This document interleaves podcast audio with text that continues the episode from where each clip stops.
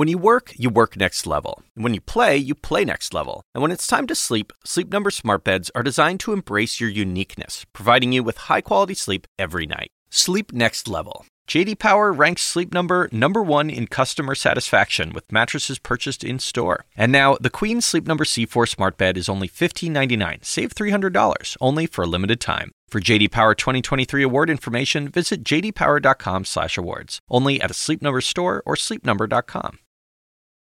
Does Monday at the office feel like a storm? Not with Microsoft Copilot. That feeling when Copilot gets everyone up to speed instantly? It's sunny again. When Copilot simplifies complex data so your teams can act, that sun's shining on a beach.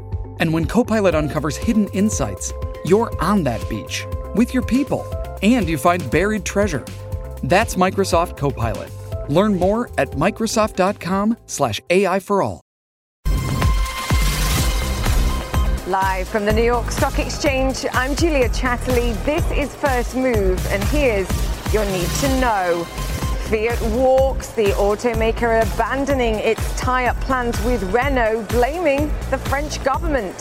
Step up. President Trump demands more progress with Mexico and warns China about more tariffs too. And remembering our heroes, a tribute to all those who fought for freedom in Normandy 75 years ago. It's Thursday. Let's make a move.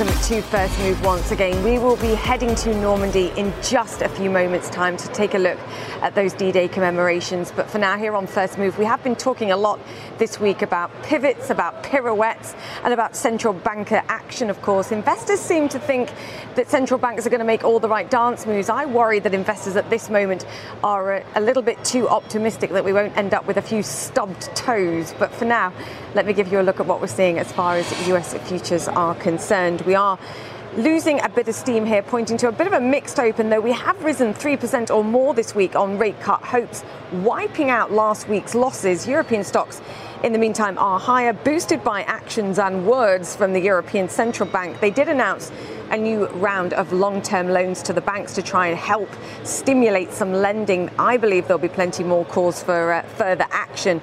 But for now, the message is that rock bottom interest rates will stay in place until at least the middle of next year. You know, they're not alone in waving a white flag. India's central bank cutting rates today.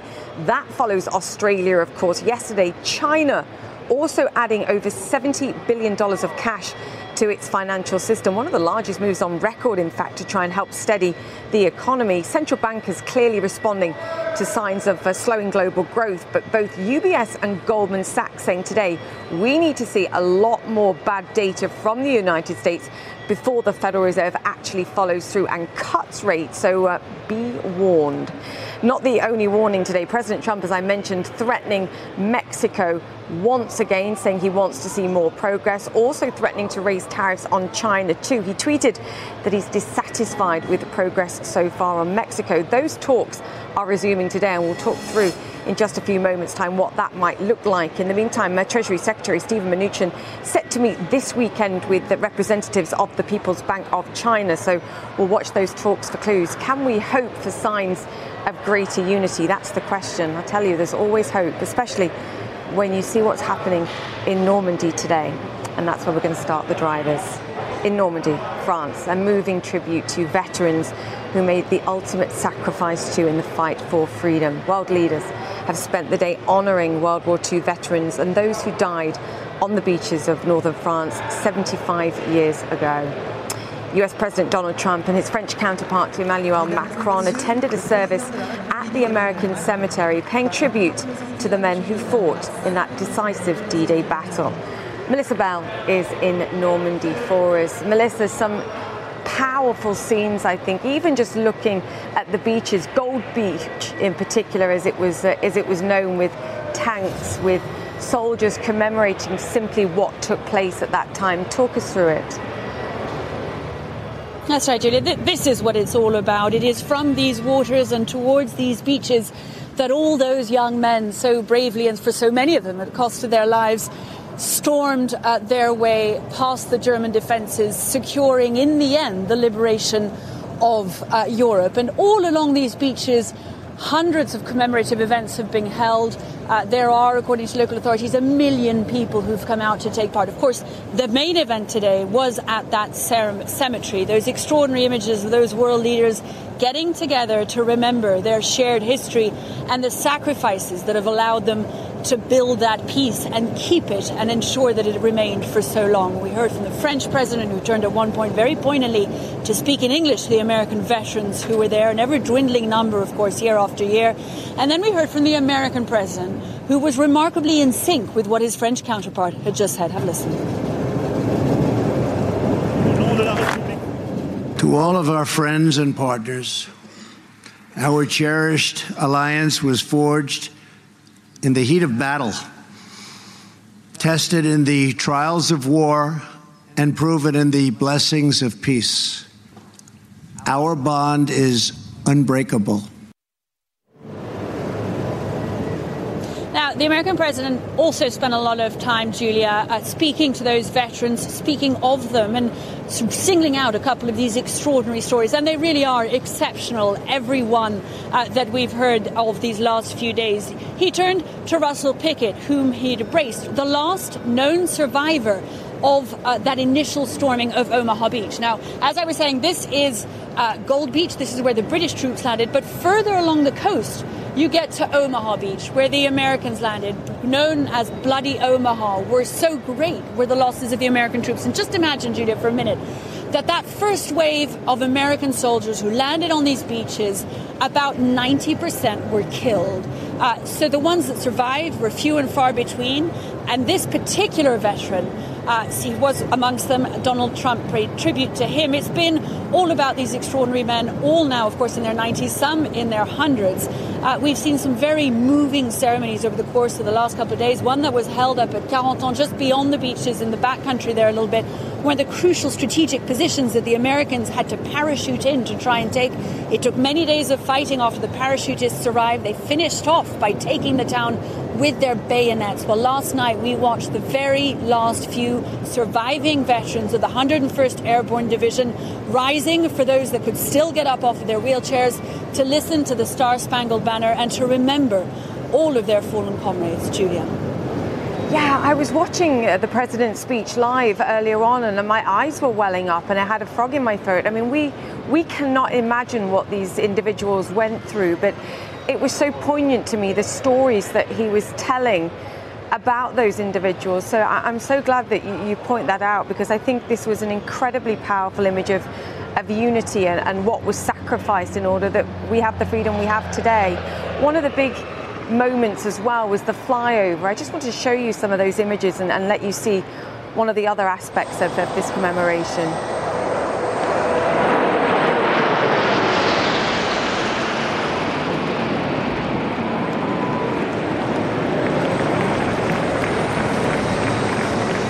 More powerful images. Oh. Um, Melissa, I just wanted to talk about what some of the other leaders said as well. I mean, Theresa May obviously stepping down tomorrow from her role as Prime Minister, but even her speech, I think, was incredibly heartfelt, incredibly powerful. All of these leaders stepping up today and, and making pretty poignant speeches at this moment in time.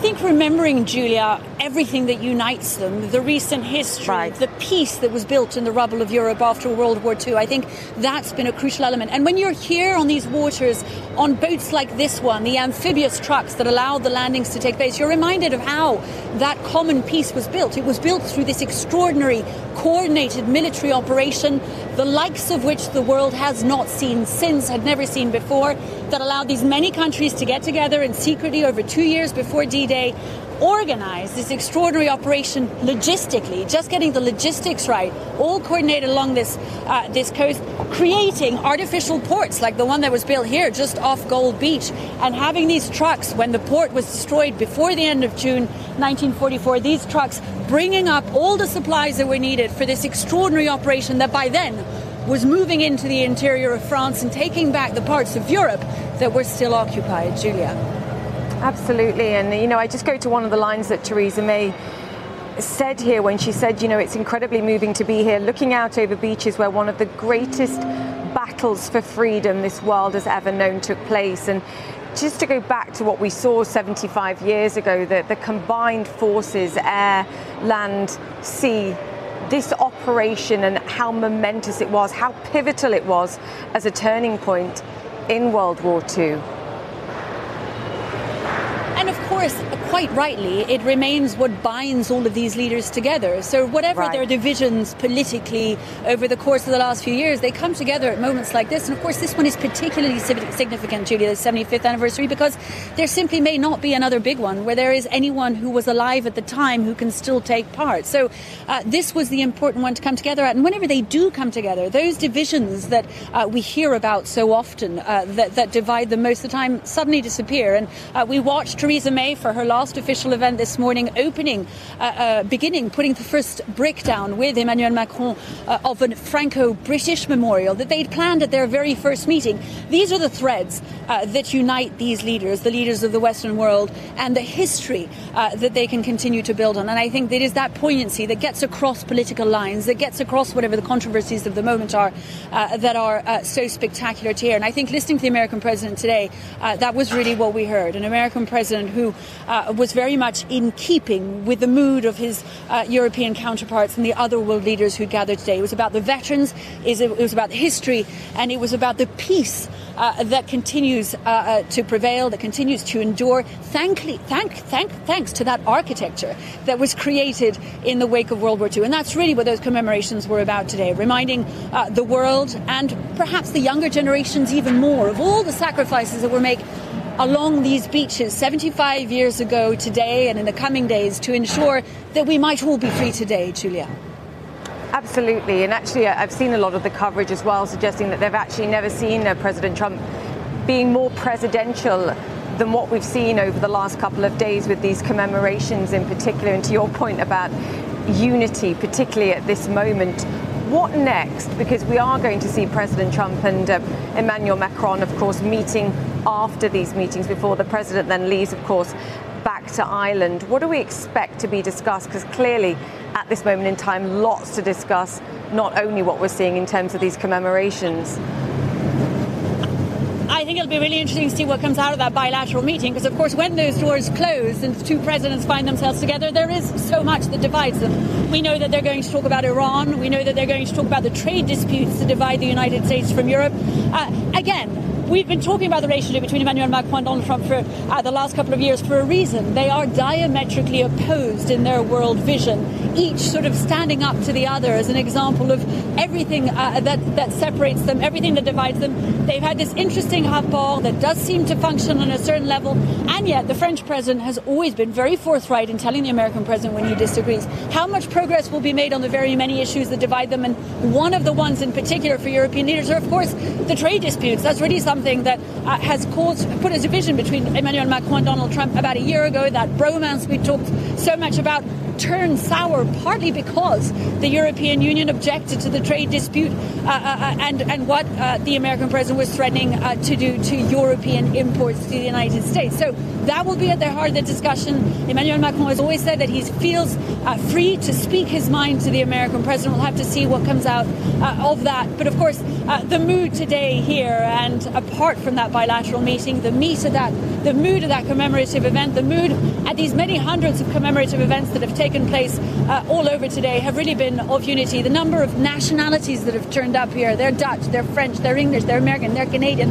They've come an awful long way uh, to remind each other and to remind the younger generations who've been brought along here today uh, of everything uh, that, divi- that, that, unites us and of everything more profoundly, perhaps, in the immediate political disputes uh, that unites us. It's been quite an extraordinary uh, day here at the Normandy beaches, Julia. Yes, even the handshakes between the two presidents were. Um lacking the uh, competitiveness that we've seen in the past, uh, Melissa. I just want to ask as well if we've got those we images again of, of the beaches. yes, yes. Um, I just want to bring back, uh, go back to what we were saying at the start of this conversation, and some of those images of, of Gold Beach, which was so pivotal in Operation Overlord 75 years ago, and, and the boats that we can see and some of the tanks that we can see on the beaches. Melissa, I believe that you actually went aboard one of the boats. Tell me what you were doing there uh, earlier today, too you can see now, I'm just going to show you the view here of Gold Beach. So this is where the British had landed. Now the tide is right up, but this morning it was all the way down, and it's quite a large beach when the when the uh, when the tide is low. And there was this extraordinary spectacle, Julia. 250 vehicles had gathered the people were in costume, they were in uniform, an extraordinary atmosphere. They had lined up before dawn to mark this extraordinary moment, and they kept saying, It is about the history, it is about the sacrifices we can never forget. And that is why we have to keep coming back here every year and reenacting as much as we can uh, what's gone on. You can see one of the amphibious trucks there on the beach, just like the one we're sitting on now. They were also out in full force today. And you really get a sense when you're out here on the water, especially earlier on when the tide was a little lower, of what it must have been like to come towards these shores on these vehicles. Imagine we now know that so much of the preparedness had gone wrong. The bombardments of the enemy positions that should have taken place before these young men landed simply hadn't taken out as much of the German uh, firepower as they'd hoped the young men came up, and in particular, in the case of Omaha, uh, went straight to their deaths, wave after wave after wave, before the first uh, penetration beyond enemy lines was able to take place, and uh, the operation was able uh, to be announced a success and to continue behind. There was a point, even Julia, when they had considered abandoning the operation at Omaha Beach. So disastrous was the turn that it had taken. So you can imagine the chaos of that morning. You can imagine in the darkness these young men trying to make their way to these beaches. Uh, the others, of course, parachuted. The, we've been hearing a lot about the 101st Airborne Division further back. Uh, the parachutists trapped, isolated, being shot at as they landed. I mean, incredible stories of bravery, incredible stories of what would have seemed at first like an incredibly chaotic and dangerous operation. Ultimately, of course, uh, we know that it's secured, uh, the victory that secured, and, and the peace uh, that has followed. And that is why so many people have turned up to pay their respects to the very few men who continue to represent that extraordinary generation, Julia. Absolutely. You make the hair on my arm stand up. We remember and will continue to do so. Melissa Bell, thank you so much for that. And we will continue to cover the commemorations over in Normandy throughout programming today on CNN. So uh, stay with us for that. For now, I'm going to move on and talk about Fiat Chrysler U turning on its mega merger with Renault, blaming Renault's biggest shareholder, the French government, in fact. Shares in Renault, as you can see, down in Europe today. Anna Stewart has the story for us. Anna, when this story broke and this potential tie up was announced, my instant response was the governments here are going to have a problem, and that's exactly what it seems. What do we know?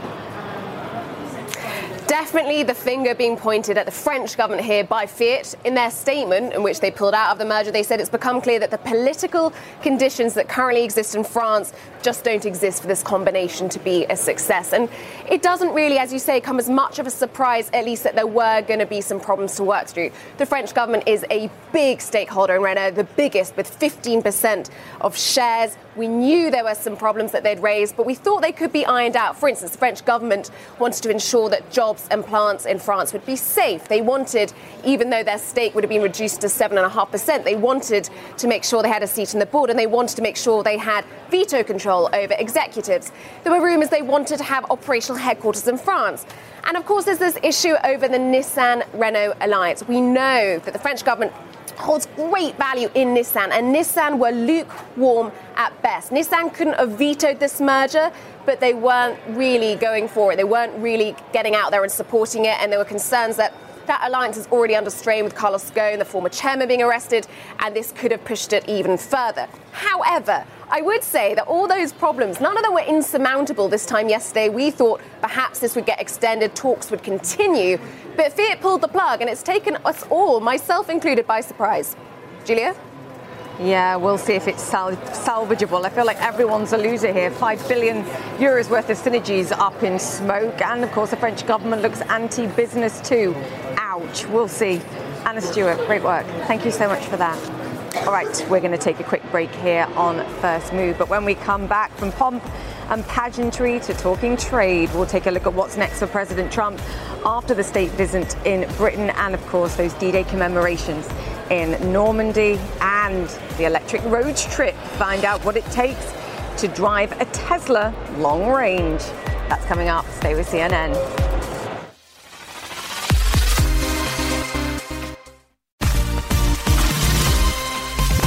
Welcome back to First Move, live from the floor of the New York Stock Exchange, where we're seeing a pretty modest start for US markets this morning. Investors perhaps on pause after two days of incredibly strong gains.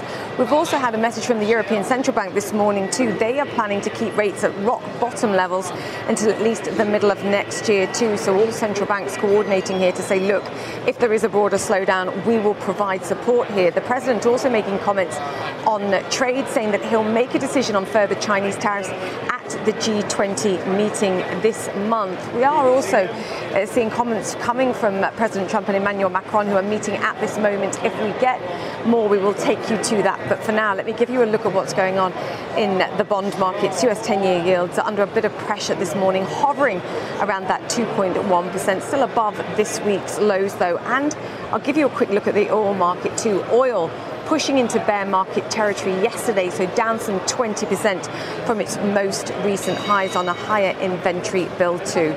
Clearly a lot going on. Let's talk it through. Joining me now, uh, Alicia Levine. She's Chief Strategist at BNY Mellon Investment Management. Great to have you with us. Thanks for having me back. There's a lot going on. What do you make of it right now? What are you telling clients? So we're telling clients right now that we actually see a range-bound market. Right because we think there's um, a Fed put and actually a trade put somewhere around the 2650, 2700 range because it looks like the, the Fed is more likely to cut as the next move, move than raise. And on top of that, it's very likely we're going to have some sort of announcement that the, the meetings will commence with China again. So people want to be in the market for that. And that's creating a bit of a floor. And then we kind of see a ceiling just because the great the growth numbers are, are coming in because of the trade tensions, because of the confidence in the investment problem. And so for that we see a bit of a ceiling. What if we don't see a resolution on trade? And what happens if on Monday, if we look at the immediate short term, we see 5% tariffs on, on Mexican imports? Is that sort of in the price at this stage given what we've seen? And in light of what you've said, the Federal Reserve perhaps indicating that look, we'll cut rates in a worst case scenario here. So I think we, I think investors should expect that that five percent tariffs goes on right. on Monday. It seemed very clear that the, at least the, the initial five percent was going to go on. The administration thinks that tariffs give them a stronger bargaining position. Leverage. Let's leverage, and it's something to take away as part of a negotiation. So that should go on. I don't think the market's fully pricing in the full 25% on the next 325 billion on China, nor is it pricing in any possible action against Europe. So that's the that's the risk here that you know that the trade action goes on longer and the markets haven't priced it in. And very interestingly, earnings have not come down right. for, for 2019, and that's your risk because you're really looking at a two to four percent risk on the earnings side just through the last half of the year. Why have analysts not done that? Why have analysts not looked at this and gone, okay, it's supposition at this stage, but why haven't they? Are they just waiting for, for further indication? Perhaps even the G20 meeting, as the president alluded to here, because for me that's quite surprising. Julie, I think you're right. I think the analysts are waiting for what happens at the G20. So the finance ministers are meeting this weekend. Yes. So I'm sure at that point there'll be some announcement that Xi and Trump will meet at the G20. There'll be so then negotiations will restart because right now neither side is negotiating. So we're not negotiating. I think analysts are waiting to hear what happens at the G20. We think the best case, the, the base case scenario is that if there's a deal, it doesn't happen until the end of the year. Yeah, so it could be a really long time to wait for a resolution here you know, if I look at what the, the global economic outlook is, you know, we've had all sorts of warnings, the World Bank lowering their estimates here. And then I look at the oil market and we're back in bear market territory and I go, there's really mixed signals between the commodities markets, the bond markets here, and still what I see in equities. How do you account for that confusion? Look, you know, my years doing this, when the bond market and the equity market disagree, the bond market tends to have a better handle on things. And so we do think there's some asymmetric risk to the downside. But for the for the next few months, we see a, a, a range bound market here, only because we do think there will be some attempt to move things forward with China. If that doesn't happen, then you've got all downside. Yeah, and all eyes then on Jay Powell riding to the rescue. Fantastic to have right. you all. And, and you know, the market wants this cut by July. Yeah. And if it doesn't get the cut in July, that's your other risk. Welcome to another tantrum. Yes, Alicia, fantastic to have you on. Great to see you, Julia. Thank Alicia you. Levine there, Chief Strategist at BNY Mellon Investment Management. All right, we're counting down to the market open this morning. Plenty more to come from First Move. And of course, we'll head back to Normandy too. Stay with us.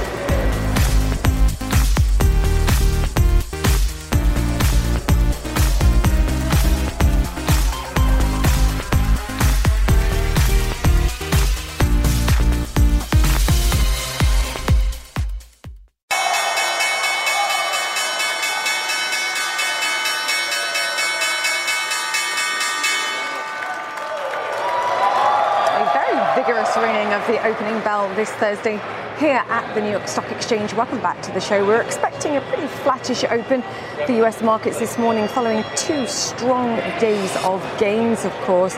Stock futures had been uh, pretty high or much higher than we're seeing right now a few hours ago, but we've lost some ground into the open here. Watch the Fed speak. We've got uh, Fed New York Fed Chief John Williams speaking this afternoon, particularly in light of the fact that analysts like UBS and Goldman Sachs have said today, look, don't count on the Federal Reserve cutting rates anytime soon. Literally echoing what Alicia Levine was just telling us a few moments ago. Also tomorrow, the US jobs report could also be key in light of the ADP uh, private sector jobs growth numbers, the weaker growth numbers that we saw earlier this week too. All right, let me walk you through some of the individual movers, our global movers on on first move this morning. Uber in focus. It rallied more than 5% on Wednesday. It's now trading above its $45 IPO price for the first time ever, worth noting. A number of Wall Street firms commenting positively about Uber this week, which have allowed it, I think, to uh, pick up some steam here. Stitch Fix also in focus, the online fashion company, posting a surprise profit of 7 cents a share. Analysts were expecting a loss. Revenues also uh, came in uh, strong and they provided positive guidance too Home under pressure. Home Decor at Superstore missing earnings expectations. They also offered weak guidance, perhaps the key here. They blamed bad weather in many parts of the United States. Michaels companies also again under pressure. The arts and crafts retailer trading now near record lows. The Q1 sales missed expectations. And again, another company here lowering their profit guidance. Retailer here feeling the heat, I think, from both Walmart and Amazon. Some pretty stiff competition. All right, let's set the markets aside now because I do want to return to the commemorative events taking place as we speak in Normandy, France. It was exactly 75 years ago today, June the 6th, that the tide of World War II was turned. It's best remembered now as D-Day, when wave after wave of Allied troops landed on the beaches of Normandy, France, under heavy German gunfire. Today, at a time when the transatlantic alliance is uh, under some considerable strain, the US and French presidents met in Normandy to remember their cooperation and their shared losses. A short time ago, they honored veterans and those who died at a US military cemetery overlooking Omaha Beach. This is where over 9,000 Americans were laid to rest. Each of the leaders spoke of the sacrifices of 2 million soldiers who fought in Normandy and the bond the countries share. La France n'oublie pas les 2 millions de soldats. France has not forgotten the 2 million soldiers who, in the end of the longest day, would continue fighting for weeks and went through the hell of combat in Normandy countryside. To all of our friends and partners, our cherished alliance was forged in the heat of battle, tested in the trials of war, and proven in the blessings of peace. Our bond is unbreakable. Joining us now is uh, Tina Fordham, Chief Global Political Analyst at Citi. Tina, I do want to talk more broadly about what we're seeing and, and, the future here, but I also want to mark what we're seeing right now in Normandy. And as I pointed out there, a moment of huge unity among quite significant amount of disunity outside of this moment. Yes, it's very powerful, and uh, you can't help but be moved by these incredible scenes. And if you've spent any time in France, you know how seriously uh, they take commemorating the memory of the war dead and the, the way that the World War II cemeteries are maintained. Um, so uh, it, it is a real focal point for the US uh, European relationship uh, at a time when, frankly, uh, America's European allies haven't been so sure that President Trump is, is very committed to it. Absolutely. I want to move on and talk about some of the comments that the president made over there, particularly about China. He said, look, if we don't get progress or at least a positive breakthrough in talks with China, when they meet President Xi and President Trump at the G20, then he'll then make a decision on, on more tariffs, on the additional $325 billion worth of goods. What's your base case here with regards to US and China? Well, Julia, we've talked about this a number of times in the past, and, and I've consistently thought this year that uh, markets have really gotten too far ahead of the politics, hence the surprise reaction um, a, couple of weeks ago, and then another surprise after the, the Mexico comments. Um, market participants have tended to see these kinds of statements from President Trump uh, as a bluff, as a negotiating tactic. Uh, what I say is that they are a negotiating tactic for sure. It's increasing the pressure. Uh, but we should take him at his word. He, he does mean to, to go further with sanctions and believes that he has the space to do so. Uh, I think another thing that's changed, by the way, is the extent to which the president may be keeping as close an eye on uh, U.S. equity markets as he has in the past. The word is that he's being advised um, not to focus so much on the day to day gyrations and to keep his eye on the prize, which is, of course, uh, big concessions from, from China.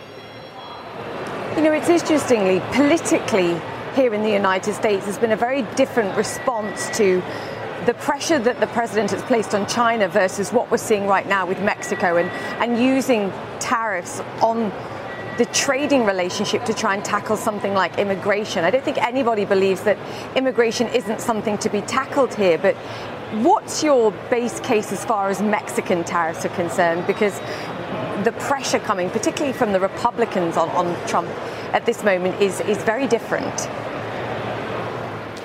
Well, it, I think it's really important to understand that um, this president who came to power on the on the back of emphasizing that he wasn't going to follow, you know, business as usual, that he was prepared to break glass, has very much done so in this case when it comes to the Mexico tariffs, whereby immigration has been used as a pretext. Um, that is very much outside of the usual protocol. It's safe to say it, it, it's blindsided Mexico.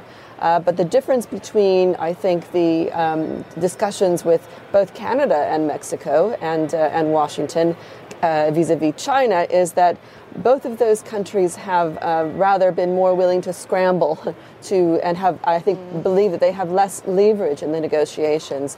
For China, I think China is uh, uh, very clearly signaling it's not willing to uh, substantially undermine its objectives, especially when they come to technology and where it intersects with national security. So, quite different kind of power dynamic. It all makes me think uh, we're still too complacent about the prospects of this. Tina Fordham, fantastic to get you on First Move as always. Tina Fordham, the Chief Global Political Analyst at Citi, joining us there. All right, we're going to take a quick break here on First Move. But coming up, we've heard of startups listing on the stock exchange, but what about when the stock exchange itself is a startup? My conversation with the CEO of a new innovative stock exchange after this.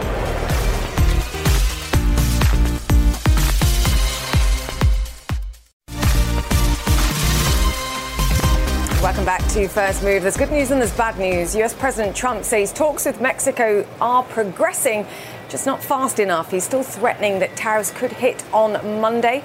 In a tweet late Wednesday, the president said the higher tariffs go, the higher the number of companies that will move back to the United States. Paula Newton is in Mexico City for us once again. The talks, of course, continuing again. Do we know what the United States is asking for specifically here, Paula? And do we know what the Mexicans are offering? Uh, uh, this is the big question, isn't it? A couple things I can point out to you. One is, you know, what's going to happen in the short term and what is going to happen in the long term. In the long term, what Mexico wants is more financial aid, both for what they do on that southern border and also what is done in those Central American countries, countries like Guatemala, Honduras, El Salvador, trying to come up with an economic solution so that these people do not want to or have to go flow through Mexico up to the United States. What's more important here, though, in the day ahead will be what happens in the short term. And that is a problem because the United States essentially wants Mexico to harden up that southern border, whether with troops or any, any infrastructure, something that Mexico really would be at pains to do, both financially and politically. And that is the big problem. There's also a lot of international law at work here, uh, Julia. I know, you know, in terms of trying to claim asylum in the United States, the, the United States wants to turn back all those Central American migrants and leave in Mexico. They believe that uh, they want Mexico to sign up to what's called a third party safe country agreement, and that means they would be turned back at the United States and remain in Mexico. Again, something that is a tall order for Mexico. I can tell you that President Lopez Obrador just spoke a few moments ago saying that he indeed is optimistic, but then leaving the door open to retaliation that he says he will not discuss. Uh, Julia, as this is a business show, let's backtrack, right? Big picture. Also, have to tell you that Fitch and Moody's not so keen on uh, Mexico's credit rating. Uh, the P- Mexican peso, while it has uh, firmed up in the last few hours, is taking more hits. Those 5% tariffs may go into place on Monday, but that Mexican peso may absorb some of the shock of that. Right. Uh, the Mexican government, though, saying they're still optimistic. Yeah. I think it's likely then that these uh, tariffs hit. The question is, what can they do 30 days in the following 30 days to prevent a further rise? Paula Newton, thank you so much for that update there. All right, let's move on. First, there was the New York Stock Exchange, then the NASDAQ, and now the LTSE, which stands for Long Term Stock Exchange. The SEC last month officially approved the LTSE's position as the 14th listed exchange here in the United States. It's seeking to make more focus on the long term easier for the next generation of public companies. The LTSE is now working to get regulatory approval for listing standards like long term voting rights, executive compensation, disclosure, and shifting governance. I spoke with the company's CEO and asked him what he thinks will draw companies to his alternative exchange. Listen in. We have nothing against the legacy exchanges. Um, they have played an important role in the economy for a long time, and legacy companies need a place to list. So Philip Morris has to be listed somewhere.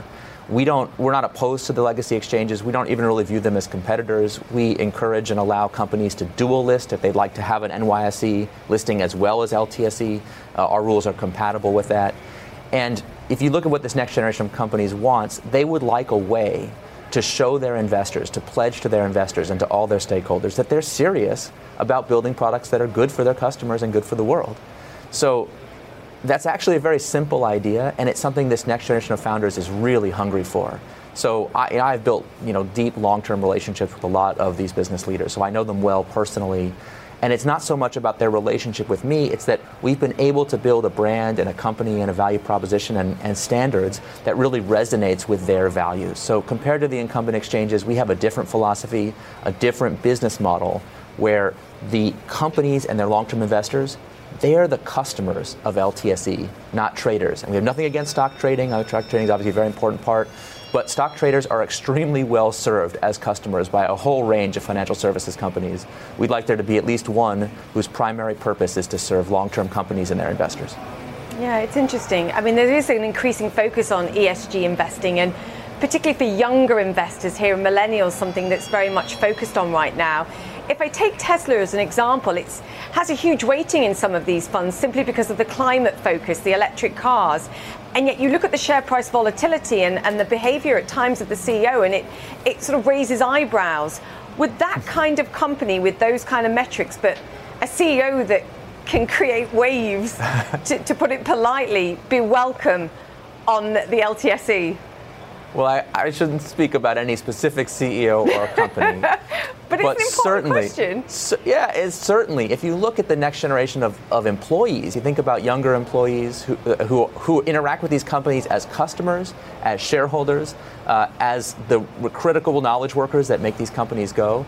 You see the rise of employee activism, like the values of that next generation are very strong, and they don't want to invest in, work for, or buy products from an old fashioned company.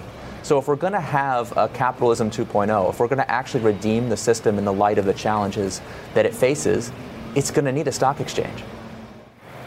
The truth is, fewer and fewer companies are even going public. There were just 190 IPOs in the United States in 2018, half the number from 20 years ago. Many firms have been staying private longer, which means ordinary stock investors never actually get the chance to benefit from an increase in the company's valuation. Ries told me he hopes his stock exchange can change that. There's no question to me that part of the backlash that we're seeing is that pe- the people's really deep sense that they're being left out of something valuable. And the people who are upset about that are right. They legally cannot invest in the highest growth part of our economy, and I don't think that's right. So somebody has to figure out a way to get those companies to go public again. I mean, it was not that long ago. Amazon went public after three years of operations. So you could have bought the IPO of Amazon, and if you really had the courage, you could have held it this whole time. Uh, one of our investors is the founder of AOL, Steve Case, and he told me a story once that really stuck with me. He said, even to this day, people still come up to him on the street sometimes and thank him for putting their kids through college because they bought into the AOL IPO and they were able to hold it through that crazy run up uh, in the 90s. So the, the broad public was able to profit directly from this innovation and disruption. And given that our whole society is affected by the products these companies make, we have to allow everybody to benefit from the prosperity they generate. When he first came up with the idea, he actually wanted someone else to launch it. But when he pitched it to people, he said they simply laughed at him. I asked him whether that was what prompted him to go it alone and do it himself. I understand that skepticism. I didn't mind being laughed at. I'm used to it.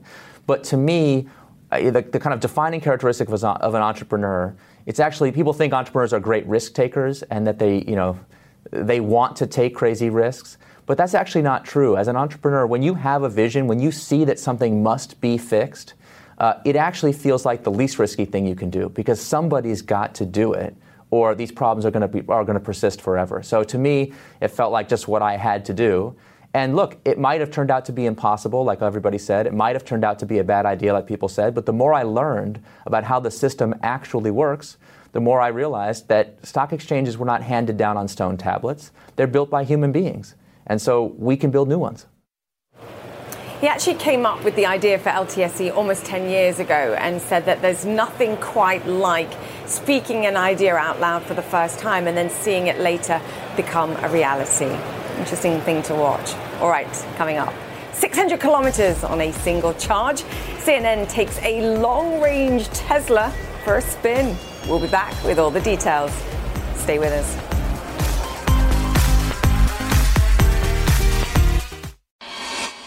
Welcome back to First Move with a look at today's boardroom brief and news just in. Google says it's agreed to buy the big data analytics firm Looker in a deal worth $2.6 billion. It says the agreement builds on an existing partnership where the two firms share more than 350 customers, including the likes of BuzzFeed and Yahoo. Looker will join Google Cloud. Walmart CEO says America's minimum wage is too low. At the retailer's annual shareholder meeting Wednesday, Doug McMillon said $7.25 an hour is simply not enough and called on Congress to act. US presidential hopeful Bernie Sanders also attended that meeting and pressed Walmart to raise its pay. Tesla is launching a long range version of its sedan that can travel 600 kilometers on a single charge. CNN's Peter Valdes-Dapena was one of the first journalists to get behind the wheel on a road trip down the US East Coast. How exciting! Peter, fantastic to have you with us. What was it like to drive? Uh, surprisingly nice to drive. Well, the Model S is just basically, a, a, I have to say, a very good car to drive. And I used autopilot a lot of the way down here. Uh, it was a very enjoyable drive, maybe with a little bit less flexibility since I had to stop at Tesla chargers along the way that I might have had in a gasoline car. But on the other hand, a lot less noise, um, and I only had to stop three times the whole way down here. Wow. How much of the time did you use on autopilot? And did you keep your hands on the wheel, Peter? Absolutely. I kept my hands on the wheel and my eyes on the road. It's very important to remember this is not a self driving car. Uh, so I did keep my hands on the wheel. And I actually used autopilot and or navigate on autopilot, the more advanced feature, pretty much the whole way. Um, and actually, it was it was quite helpful, and I I felt quite safe with it. But I felt safe with it again as long as I kept my hands on the wheel and my eyes on the road. Absolutely, a second reiteration of the warning there, Peter. Thank you. Um, 600 kilometers, though, how long did that take? And the critical point here is a single charge, because this feels like a real game changer here. It's quite good. To be honest with you, though, I think even more important is the advancement this Tesla's made in the software in the car for predicting. So when I put in a route, let's say from New York City to Richmond, which was my first day, or from Richmond to Atlanta on my second day, it actually built into the route charging stops along the way, roughly 25 to 40 minutes each time to stop and charge the battery to about 80% so that I could keep going. I think that made an even bigger difference. Fantastic. Peter Valdes-Dapena, great job, very exciting, and we'll continue this conversation with the on the Express and, of course, at QMB later on this evening. Thank you very much for that. All right. That just about wraps up the show. Let me give you a quick look at what we're seeing for markets. We'd uh, lost a bit of steam versus the rally that we've seen for the last two days. As you can see, tilting to the downside here for the Nasdaq, so we'll be watching that too.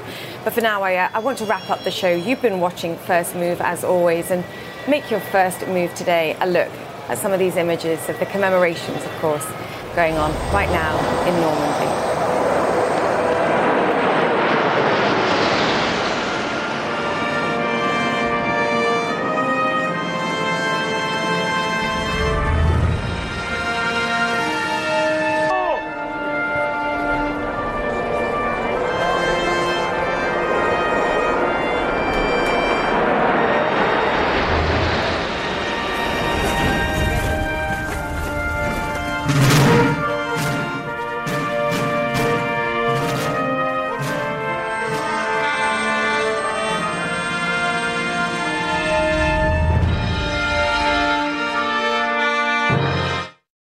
Do things our own way. And since the way that each of us sleeps is unique, you need a bed that fits you just the right way. Sleep Number smart beds make your sleep experience as individual as you are, using cutting-edge technology to give you effortless, high-quality sleep every night. JD Power ranks Sleep Number number 1 in customer satisfaction with mattresses purchased in-store. And now, the Queen Sleep Number C4 smart bed is only $15.99, save $300, only for a limited time. For JD Power 2023 award information, visit jdpower.com/awards. Only at a Sleep Number store or sleepnumber.com.